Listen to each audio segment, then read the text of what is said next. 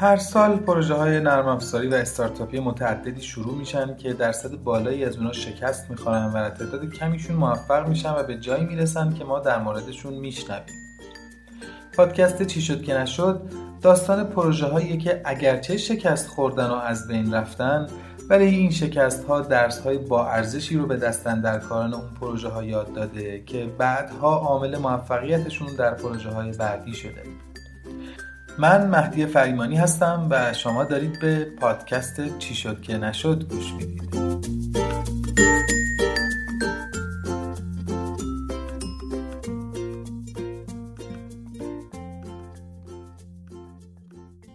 در سیزدهمین روز سال 1399 داریم روزها و شبهایی رو متفاوت از همه سالهای قبل تجربه می‌کنیم.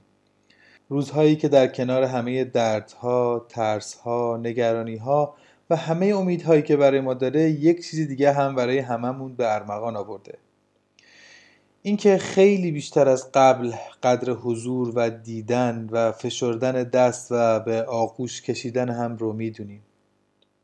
امیدوارم که این روزهای سخت کرونایی رو با همراهی هم سپری کنیم و روزهای بهتری رو ببینیم که لیاقتش رو داریم. در این اپیزود قصد دارم خودم رو معرفی کنم و هدف و برنامه‌ای که برای این پادکست در نظر دارم رو با شما در میون بگذارم. این اولین تجربه من در اجرای پادکسته و امیدوارم با حمایت شمایی که این پادکست رو گوش می‌دید بتونم به تولید پادکست ادامه بدم. این پادکست مخاطب عام داره یعنی هر کسی در هر سنی می‌تونه به محتوای این پادکست گوش بده. البته مخاطب ویژه این پادکست کسانی هستند که به استارتاپ ها و جزئیات پروژه های فناورانه علاقه داشته باشند. اگر در یک اپیزود به صورت استثنایی مطالبی وجود داشته باشه که مناسب بچه ها نباشه من حتما در ابتدای اپیزود این مسئله رو گوشزد می‌کنم. همین ابتدای کار دوست دارم از علی بندری و صدای گرمش یادی بکنم که یکی از مشوقهای من برای ساختن پادکست بود. امیدوارم بتونم این پادکست رو جوری بسازم که همون احساسی که من نسبت به پادکست های علی بندری دارم رو شما به پادکست چی شد که نشد داشته باشید. و اما بشنوید اولین اپیزود پادکست چی شد که نشد رو.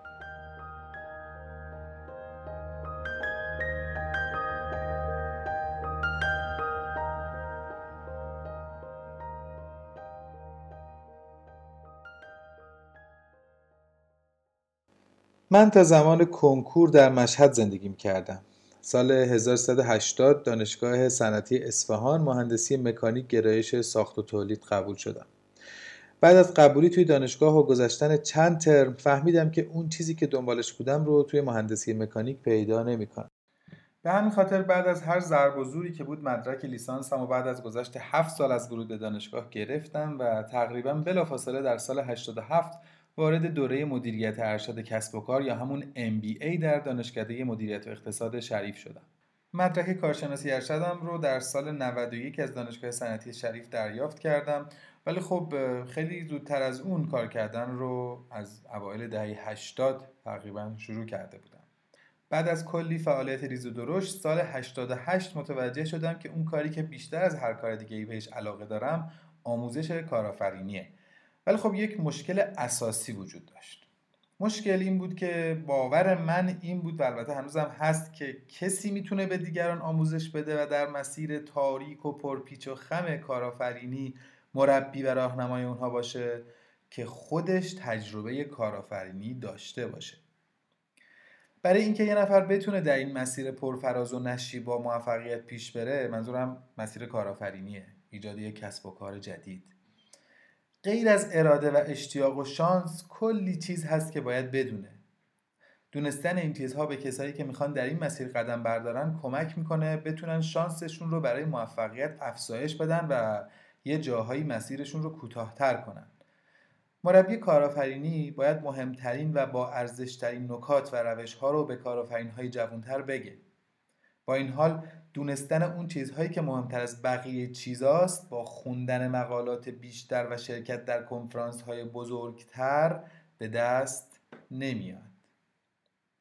نظر من اینه که کسی که می‌خواد دست دیگران رو بگیره و راهنمای اونها باشه باید تجربه طی کردن مسیر مشابهی رو داشته باشه. این بود که وارد عرصه کارآفرینی مبتنی بر فناوری شدم. در طی ده سال گذشته گاهی در خدمت سازمان های مختلفی که باهاشون همکاری می‌کردم و گاهی به صورت مستقل با تیم هایی که اونها رو دور هم جمع می‌کردم در پروژه هایی حضور و نقش داشتم در این پروژه ها نقش های مختلفی از جمله مدیر پروژه، مدیر محصول، طراح UX یا همون تجربه کاربری و digital marketing یا همون بازاریابی دیجیتال یا اینترنتی رو بر عهده داشتم. این پروژه ها که فصل مشترک همه اونها استفاده مستقیم از IT یا همون فناوری اطلاعات بود در اندازه های مختلف و با اهداف متنوعی شکل گرفتن. برخی از اونها با توجه به اهدافی که براش در نظر گرفته شده بود موفق بودند و برخی از اونها شکست خوردن. برخی از اونها پروژه های زماندار بودند و برخیشون پلتفرم های سازمانی. بخش دیگری از اونها هم ایده های کسب و کاری بود که با همراهی یک تیم شروعشون کردن. برخی از این کسب و کارها شکست خوردن و برخیشون هم هنوز ادامه دارند و به موفقیت های نسبی دست پیدا کردن و به موفقیت بیشترشون در آینده امیدوارم در فصل اول از این پادکست قصد دارم در هر اپیزود داستان یکی از پروژه هایی که خودم در اونها نقش داشتم و به اهدافی که براش تعیین کرده بودیم نرسید رو برای شما تعریف کنم. این پروژه ها هر کدوم در یک بستر زمانی و در قالب های حقوقی مختلفی شکل گرفتن برخیشون تحت مالکیت خودم یا شرکتی بودن که توش سهامدار بودم. و برخی متعلق به سازمانی که من بهش خدمت می‌کردم. من سعی می‌کنم از یک ساختار ثابت برای هر اپیزود از این پادکست استفاده کنم. در بخش اول پادکست به ریشه ها و دلایل و اهداف و اتفاقاتی که به شکلگیری ایده پروژه منجر شد می‌پردازم و کمی راجع به بستر حقوقی و تیمی که در این پروژه نقش داشتن صحبت می‌کنم. بخش دوم پادکست به روند پیشرفت ها و دستاوردهای پروژه می‌پردازم و در بخش بعدی روند منجر به شکست و از هم پاشیدن تیم رو برای شما تشریح می‌کنم. در بخش چهارم و آخر این پادکست به درس آموخته های مهم این شکست ها می‌پردازم و تجاربی که به دست آوردم رو با شما به اشتراک می‌گذارم.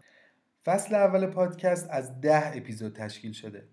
سعی کردم اون پروژه هایی رو انتخاب کنم که از نظر خودم اونها رو مهمتر می‌دونم و در ساموخته هایی که برام داشتن پررنگتر بوده باشه و نقل کردن قصهش برای شمایی که دارید این پادکست رو گوش می‌دید ارزش آفرینتر باشه. در تک تک این اپیزودها میشه نشانه های از پیروزی رو هم دید موفقیت هایی که در یک مقطع زمانی به دست می اومدن با این حال من در کل و با توجه به اون ایده‌ای که در زمان شکلگیریش توی ذهنم بوده به نسبت اون چیزی که اتفاق افتاده این پروژه ها رو در مجموع شکست خورده می‌بینم.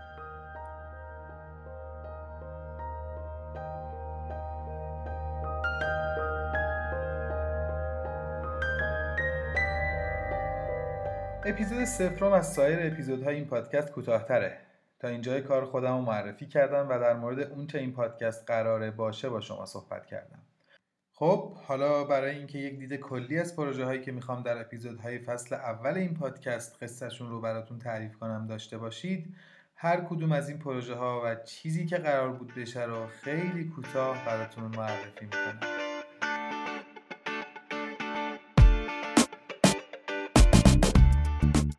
اپیزود اول نرم افزار اتوماسیون تحریریه همشهری دو اولین شماره روزنامه همشهری 24 آذر سال 1371 منتشر شد.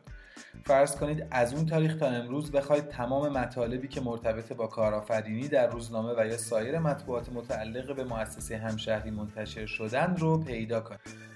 تنها مقطع زمانی که می‌تونید این کار رو بکنید از ابتدای سال 93 تا شهریور 96 هست و تنها نشریه‌ای که می‌تونید همشهری دو.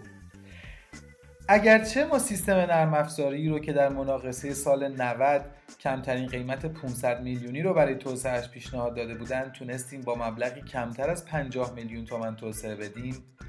اگرچه تونستیم یک تجربه موفق از پیاده سازی سیستم ERP در مؤسسه همشهری رو ایجاد کنیم اگرچه بعد از گذشت سه سال بیش از ده نفر به صورت مستمر و روزانه از این سیستم استفاده می‌کردند و آماده توسعه استفاده از اون به سایر نشریات مؤسسه همشهری بودیم ولی امروز هیچ اسم و هیچ خبری از این پروژه نیست. هر کدوم از اعضای اون پروژه گوشه مشغول کار دیگری هستند و هیچ کس اسمی از این پروژه و از همشهری دو نمیشنوه. در این اپیزود قصد دارم مسیری که در این پروژه طی شد رو برای شما تعریف کنم.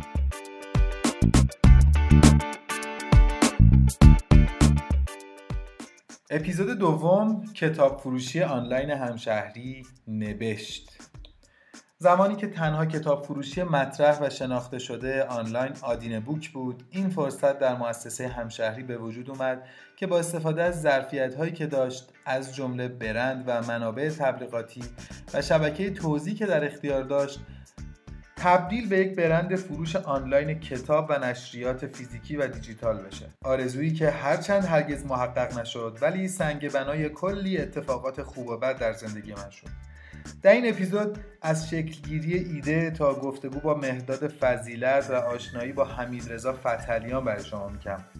براتون تعریف می‌کنم که چطور این پروژه با نام تجاری نبشت ادامه پیدا کرد و تا چه مراحلی به پیش رفت تا نهایتا با از بین رفتن دوستی ها و اتحادهایی که برای شکل دادنش شکل گرفته بودند به شکست منجر بشه.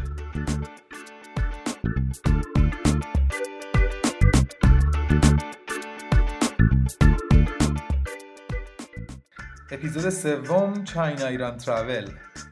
فرزاد مینویی یا بهتر بگم دکتر مینویی اولین دوستی بود که من در دوره MBA در دانشکده مدیریت و اقتصاد دانشگاه شریف پیدا کردم. با فرزاد پروژه های متعددی انجام دادیم. چاینا ایران تراول یکی از این تلاش هاست که زمانی انجام شد که فرزاد در دانشگاه بولدر کلرادو داشت دکترای مدیریت می‌خوند. من و فرزاد به همراه چی و یونفی دوستان چینیمون چندین ماه روی ایده ChinaIranTravel.com کار کردیم. هرچند این پروژه هیچ وقت از زمین بلند نشد ولی اونقدر یادگیری های زیادی برای من داشت که تصمیم گرفتم اپیزود سوم پادکست رو به این پروژه اختصاص بدم. در این اپیزود از این میگم که چی شد که این ایده شکل گرفت و چه فعالیت هایی توسط تیم بین المللی ما که در آمریکا، ایران و چین مستقر بود انجام شد و تا کجا پیش رفتیم و چی شد که دیگه ادامه ندادیم.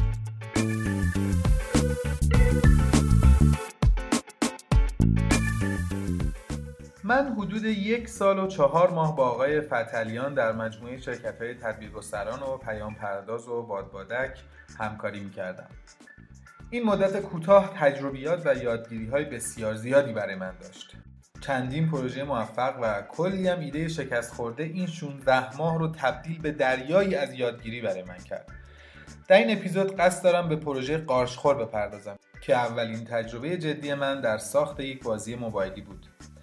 مسیری که طی کردیم امیدهایی که داشتیم و پیش بینی هایی که درست از آب در نیومدن.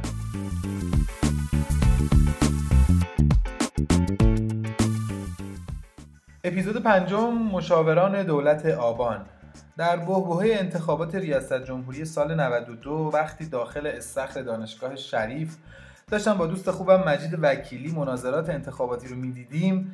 از دکتر عارف خوشم اومد و تصمیم گرفتم برای رئیس جمهور شدن کمکش کنم. این بود که با وساطت احسان اردستانی با فرشید گلزاده دوست و همراه دکتر عارف وارد گفتگو شدم و اینجوری بود که ایده اولیه پلتفرم مشاوران دولت آبان گذاشته شد. دفتر بنیاد باران توی خیابون یوسف آباد حدود یک هفته پذیرای من و اعضای گروه انار بود.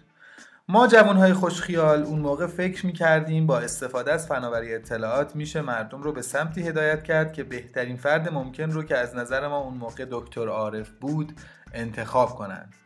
اگرچه تونستیم در مدت 72 ساعت یک پلتفرم اجتماعی برای gamification مشارکت شهروندان در انتخابات طراحی پیاده سازی تست و launch کنیم اگرچه تونستیم در عرض 48 ساعت بیش از 500 کاربر با بیش از 4000 interaction روی پلتفرم بیاریم. ولی خب دکتر عارف انصراف داد و نشد که بشه.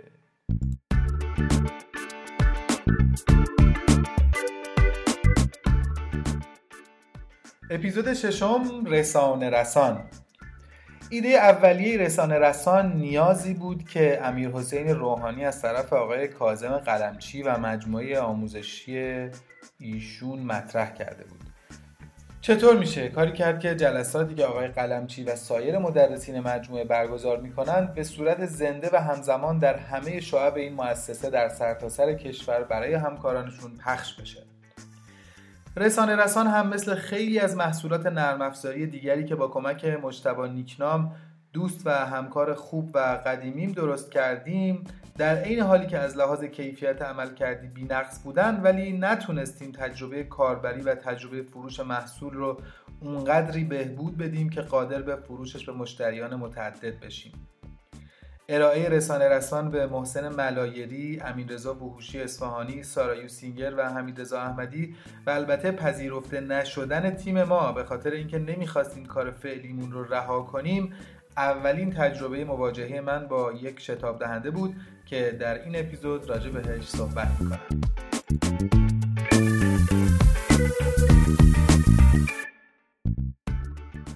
اپیزود هفتم الومنت. در بهار سال 92 دوست و همدانشکده خوبم محمد معین ازم خواست تا در جلساتی که با کمیته اجرایی انجمن فارغ التحصیلان شریف برای طراحی وبسایت جدید انجمن داشت همراهیش کنم. این همراهی منجر به توافق و همکاری من با محمد در این پروژه شد. این پروژه بعدا با مسائل متعددی روبرو شد و نهایتا با خاتمه همکاری من و محمد و فسخ قرارداد محمد با انجمن به پایان رسید. با این حال آشنایی من با انجمن فارغ التحصیلان و اعضای خوب و دوست داشتنی مثل آقای مهندس زهرایی، آقای مهندس رزدی و خانم طبیبی باعث اتفاقها و ایده های جدیدی شد که هنوز هم ادامه دارد.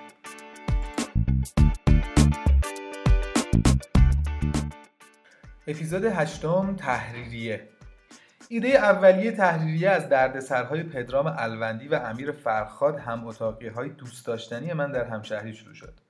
مشکلاتی که دوستان من در مدیریت منظم و چند نفره کانال تلگرام روزنامه همشهری داشتن باعث شد که به کمک دوست دیولوپرم مجتبا نیکنام تحریریه رو راه بندازیم.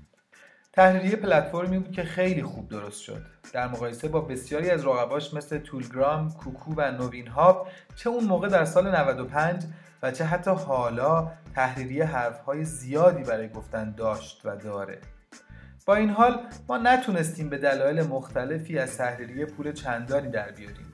منفی بوندن جریان نقدینگی تحریریه برای مدت طولانی باعث شد که نهایتا تصمیم بگیریم سرورها رو خاموش کنیم و این پروژه تحت وب رو به بایگانی بسپاریم بعد از خروجم از شرکت تدبیرگستران و قطع همکاری با آقای فتلیان به پیشنهاد یکی از دوستانم به عنوان مدیر واحد رسانه های برخط به آقای علیزاده که اون موقع یعنی در زمستان 91 مدیر مرکز فناوری اطلاعات و رسانه های دیجیتال وزارت فرهنگ و ارشاد اسلامی بودند معرفی شدم. خوشبختانه به خاطر یک سری هواشی غیر قابل ذکر نهایتا مدت زمان همکاری من با مرکز تحت این عنوان کمتر از دو ماه طول کشید. با این حال در همین مدت من تلاش کردم به عنوان اولین پروژه شفاف سازی سرویس های ارزش افزوده اپراتورهای تلفن همراه رو پیش ببرم. این پروژه خیلی زودتر از اینکه بخواد شروع بشه تموم شد. با این حال شرح وقایع و مشاهدات عجیب و غریب من از بدنه دولت در این دوره کوتاه به نظرم ارزش شنیدن داره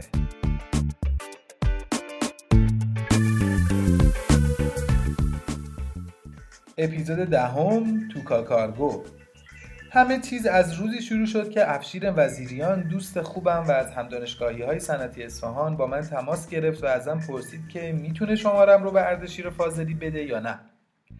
اردشیر مدیرعامل شرکت توکا مارین از شرکت های تابعه توکا بود که یکی از هلدینگ های زیر مجموعه فولاد مبارکه سپاهان اصفهانه ایده این بود که پلتفرمی راه بندازیم که صاحبان بار کانتینری بتونن به راحتی از طریق اون بهترین شرکت حمل کننده دریایی رو پیدا کنند.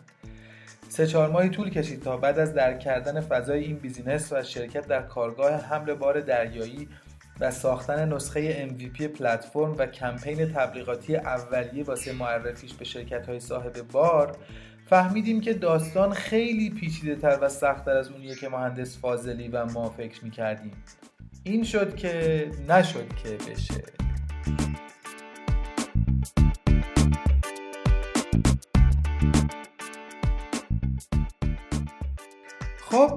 امیدوارم خلاصه اپیزودهای فصل اول پادکست تونسته باشه تا اشتیاق شما رو به دنبال کردن این پادکست به اندازه کافی افزایش بده.